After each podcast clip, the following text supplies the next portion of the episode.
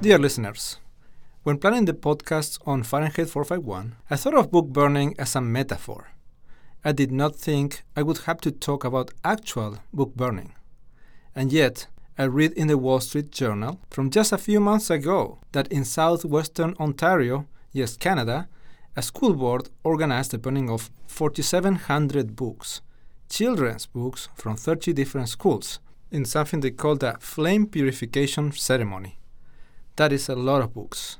This was done, I quote, to bury the ashes of racism, discrimination, and stereotypes. If you find the story confusing, you are not alone. Fighting racism, discrimination, and stereotypes by burning books has the world finally gone completely mad.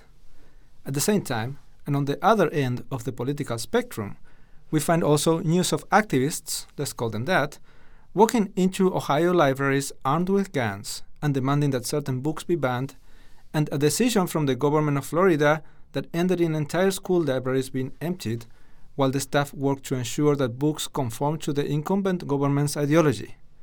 And this will be all news by the time I release this podcast. Every day there's something new. These are very sad signs of our times. What are we to make of stories like this? It is a very difficult subject. Difficult, in particular, to try talking about it without people thinking that they are being personally attacked. And I doubt that my two cents here are much more than this two cents. But if there was one thing that Ray Bradbury could not tolerate, it was the banning and, of course, the burning of books. So I think I owe it to him to conclude the small series on Fahrenheit 451 with at least a short reflection on one of the, well, burning topics of our times. So, welcome to Philosophy Universe a podcast about science fiction, philosophy, fantasy, and everything in between. I am Alfredo, and this is episode 5 Book Burning in the 21st Century Ray Bradbury and Cancel Culture. Wait a minute. Cancel culture, you said? Now, how could Ray Bradbury, who lived many decades ago, be talking about cancel culture? Isn't this something that began like a decade ago with the rise of social media? Well, that's the neat thing about both literature and philosophy. You can take something written decades or centuries or literally millennia ago, dust it off a little, and you will find that it's still relevant in some way. It will speak to us in these complicated times because we are still human and the problems are usually quite the same. So, what if ancient peoples had scrolls and we have tablets now, or hologram rings in a few centuries when the Eloi gather round the fire to listen to my podcast. It doesn't really matter. What really matters is looking under the surface and adapting the questions a little to fit the problems of present day. Now, I don't want to make this too long, but before going any further, let me say one thing. I will be using in this podcast words such as progressive and conservative. But I must say from the beginning that I disagree very strongly with the current use of those terms. The terms are part of the problem, in my opinion. They perpetuate the problem. First, terms such as progressive and conservative define a sort of clear line for two ideological bands, so that everyone must be encapsulated into one or the other. This makes for very lazy thinking, of course. Rather than examining every issue in detail, people take them in blocks. So don't let yourself be called one or the other. So if people ask you, what are you, a progressive or a conservative, say something like, I'm neither. I'm a pro con, someone who is able to see the pros and cons in every view. That's more the philosophical way. This is the way. This, this is, is, the way. Second, the use of terms like progressive and conservative seem to imply that right and wrong depend on whether a view is new or old. So a progressive will tend to think that new ideas are always right, and that everything that has a patina of tradition is just by being old wrong. On the other hand, someone conservative will be tempted to think that new ways, new ideas, new technologies are bad just because they are new, or because it is not how we do things around here. But lice are old, and so are fleas, and you don't want them on you. On the other hand, vaping is new, and during the worst of COVID, No one that I know of went around saying, Yay, COVID, finally a new disease, so much better than the old ones. Also, don't get me started on Disney remakes. Judging anything by whether it's new or old is lazy thinking too. Again, this is not the philosophical way. In third place, I imagine that many of my listeners will be from the US, where these terms have very definite political implications. But what could be deemed conservative and progressive in other places will be very different. Not only that, what is new now will soon be old too. These are relative terms, and it doesn't make things any better when people use them as absolute positions. On the other hand, they are useful terms to speak about specific attitudes and to describe, as misguided as it may be, the blocks of ideas commonly attributed to these bands. So, I may need to use them in what follows. So, cancel culture. The first thing a philosopher tries to do when dealing with complicated stuff is defining the issue. This is something, by the way, that we also learn from Plato. Yep, it's all in Plato. It's, all in Plato. First, figure out what something means and then try to figure out what to do. And so, what do we mean by cancel culture? Here's a definition I kind of just made up. Cancel culture is a coordinated reaction against a public figure's statements or actions, or against someone that became a public figure because of their statement or actions, which results in that figure being excluded from their common means of communicating with the public. As a result, their works are also systematically excluded. Sometimes, to get a clear idea about something, it's useful to see what something is not. So, I want to distinguish cancel culture from two things that may look similar. One is censorship, the other is a boycott. Let's look at boycotts first, which I consider highly legitimate. Let's say an author publishes something very offensive against, say, a religious group or an ethnic group. In support of the group that has been offended or attacked, people in blog turn their backs on that product, publication, movie, etc. Or people find their favorite product has been manufactured under unethical conditions and decide not to support it anymore until things change. It's kind of voting with your feet. The product does poorly in the market because of people's commitment, alerting those who back the product that this is not the way to go.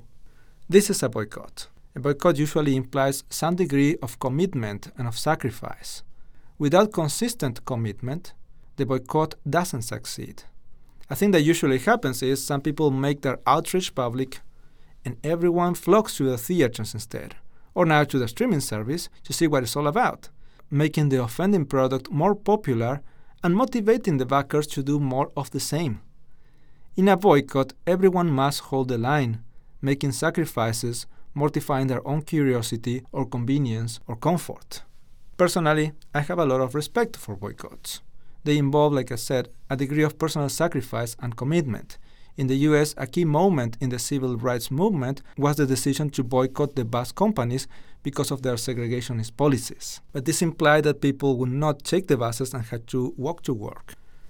But boycotts can be very frustrating because unless a large number of people are in the same boat with you, it's difficult to achieve a critical mass that will change anything you end up feeling like a voice shouting in the desert.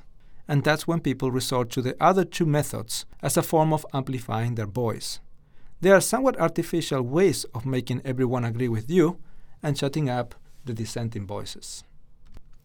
Here, I think I need to make that dreaded distinction. Censorship is, I would say, the preferred methodology of extreme conservatives. It is, and I find this ironic, a top down methodology the strategy is to require of the government that they ban books or other media or institute strict policies about what can be published, discussed, and disseminated using the weight of the law. Do I need to explain what's wrong with this? Yes, I do, because if it were self evident, there would be no censorship around. First, let's distinguish it from age restrictions, like the ones we use for movies and no one complains about, except children under 13. I think it's very legitimate to restrict what younger people are exposed to.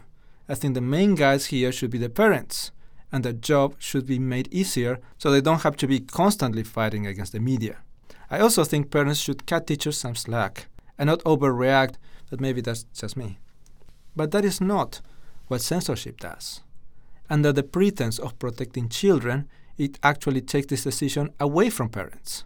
It puts the decision in the hands of some state official instead, and likely someone very ideologically charged and afraid of the public pressure, so not the best person to be making such decisions. Arguing from the protection of children to total cancellation has a long history. Socrates himself was condemned to death under the charges of corrupting the youth. It's clearly a strong rhetorical piece, but censorship takes one step further and treats everyone, grown ups included, as children who need to be protected. This is called paternalism.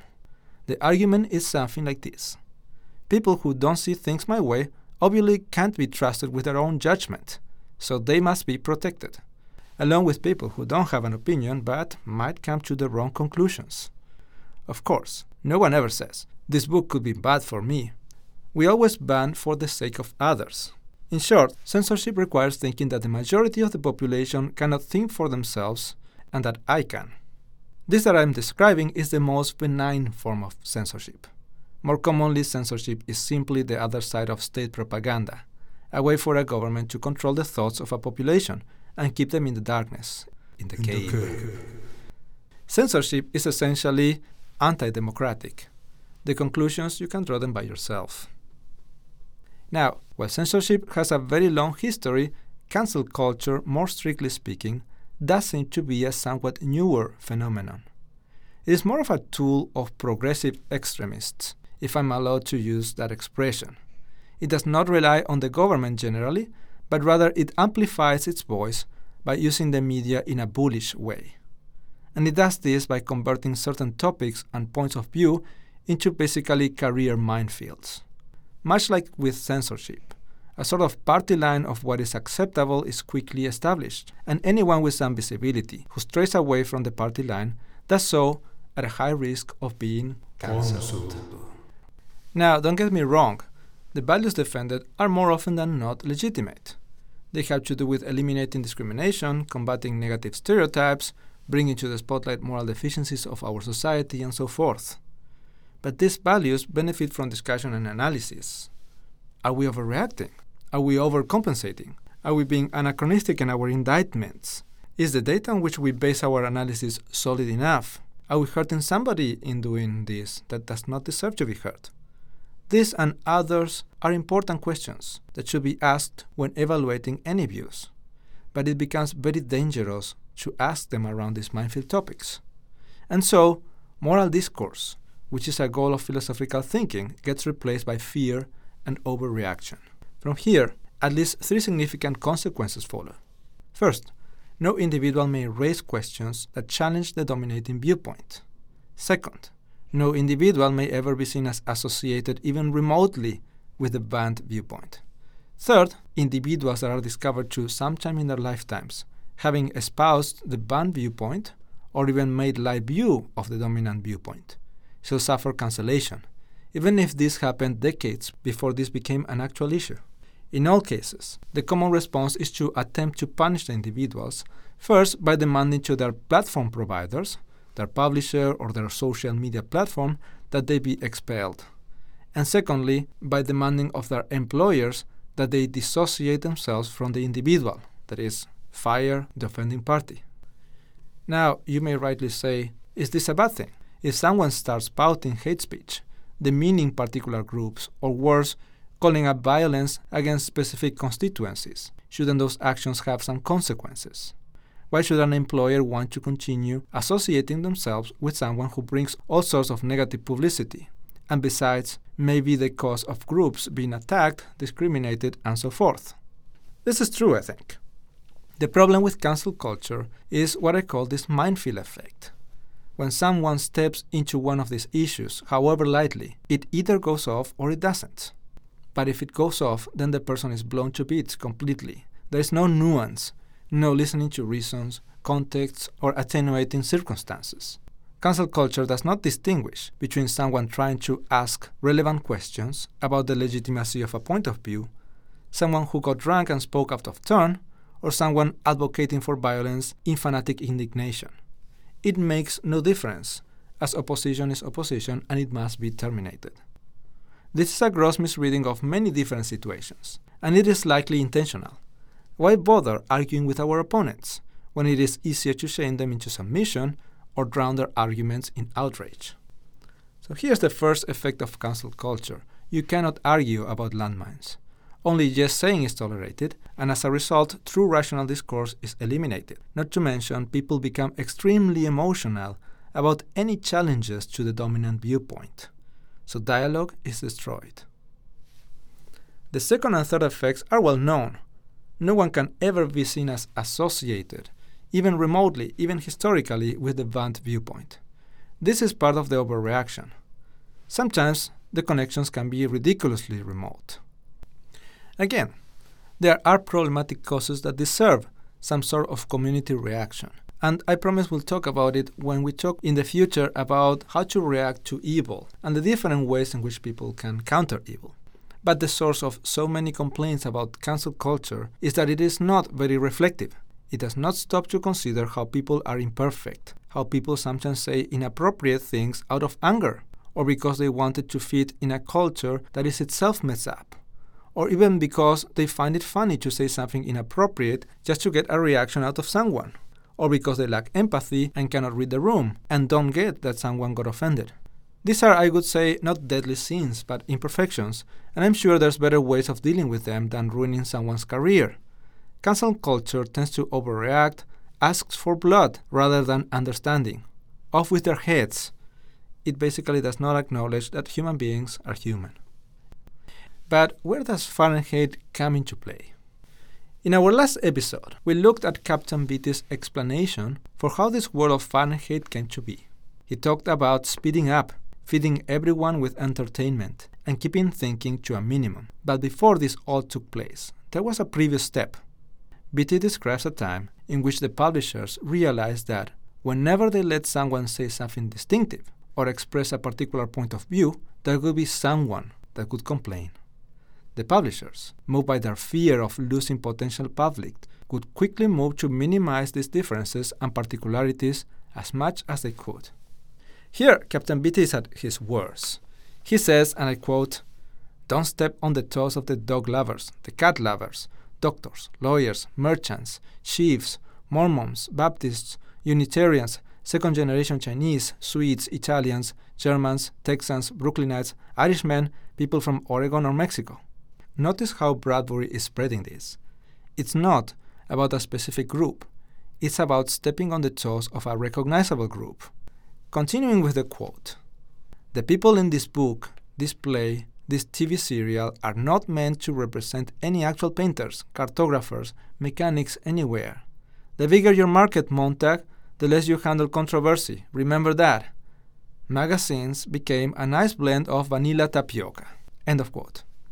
So, the paradoxical effect of avoiding controversy among particular groups is that in the end no one is represented, for fear that anyone who sees themselves represented may make a fuss. Now, this doesn't completely apply today, you may say, and I agree. Think instead of the TV shows of the late 60s and the 70s. They were very vanilla. They were conceived as products that could be produced in Hollywood and mass marketed to the entire world. So everything was pretty light very little mention of social issues, no specified religion except maybe some non denominational Christian feeling. If you want to look at today's equivalent, look at romantic movies during Christmas, what here they call Hallmark movies, where Christmas is some vague feeling of goodwill that happens when it's snowing in a little town. Zero mention of anything specifically religious that may alienate viewers and turn them away.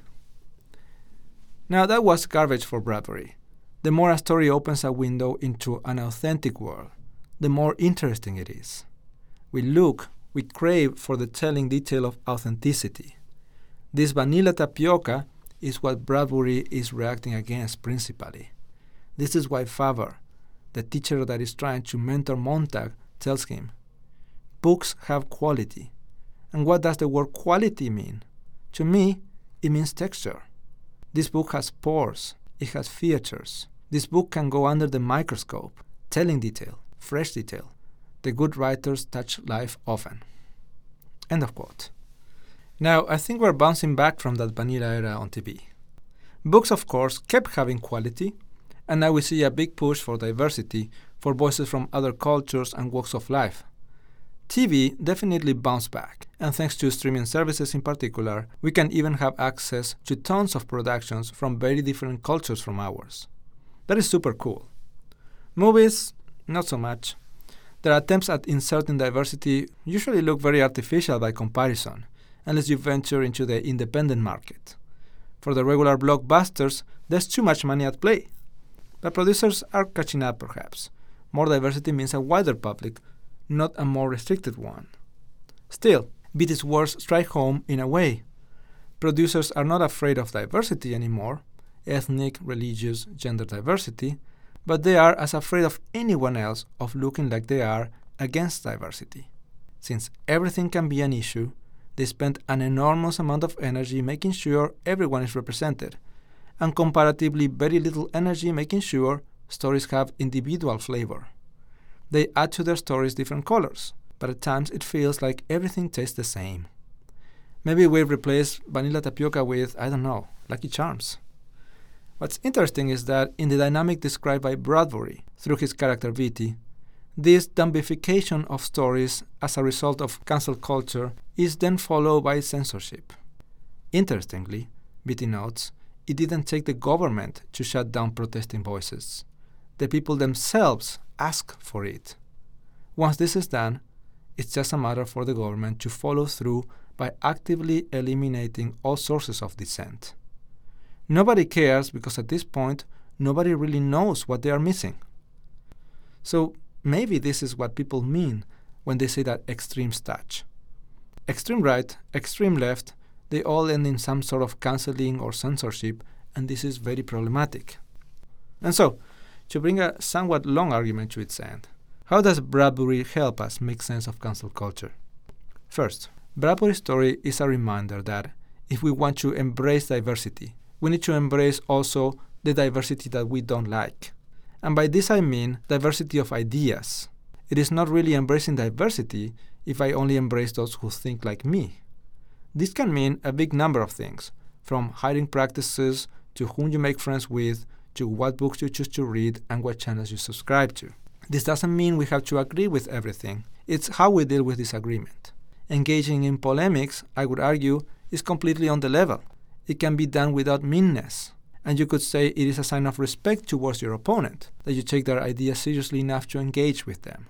Of course, it doesn't mean insulting people in the comment section. That does only harm, so don't do that. It is very possible that a lot of both cancel culture and censorship comes from a place of weakness, of being over defensive rather than confident in the strength of one's position. It comes from not having the conviction that given time, the best ideas will endure on their own merits. If you are in the right, you don't need to bully people or make them fear you. Quoting Jesus here, if I said something wrong, explain what I said that was wrong. But if I didn't say something wrong, why do you hit me? Yet, here's the next question Aren't there times in which people have pushed opinions and ways of thinking that could be considered not just objectively wrong, but that become very harmful when people act on them? And what if they have no intention of getting into a dialogue? What do you do then? And some attentive listeners may even ask, I'll give you one further. How do you even know that something is objectively wrong? Good questions, tough ones too. Right, wrong, evil, and how to respond to it these are part of a more fundamental area of philosophy which we call ethics. Maybe we should have started there before trying to figure out what is wrong with something like cancel culture. So I propose in the next few podcasts to use science fiction and fantasy to talk about this thing. Let's have a short series about fantasy, science fiction, and ethics. We will start with a classic question What would you do if you had the power to become invisible? How would you use that power? It will be a primer in ethics in Philosophy, Universe. Thank you for listening. Goodbye, and I'll see you in the next episode. Please leave any comments below if you want.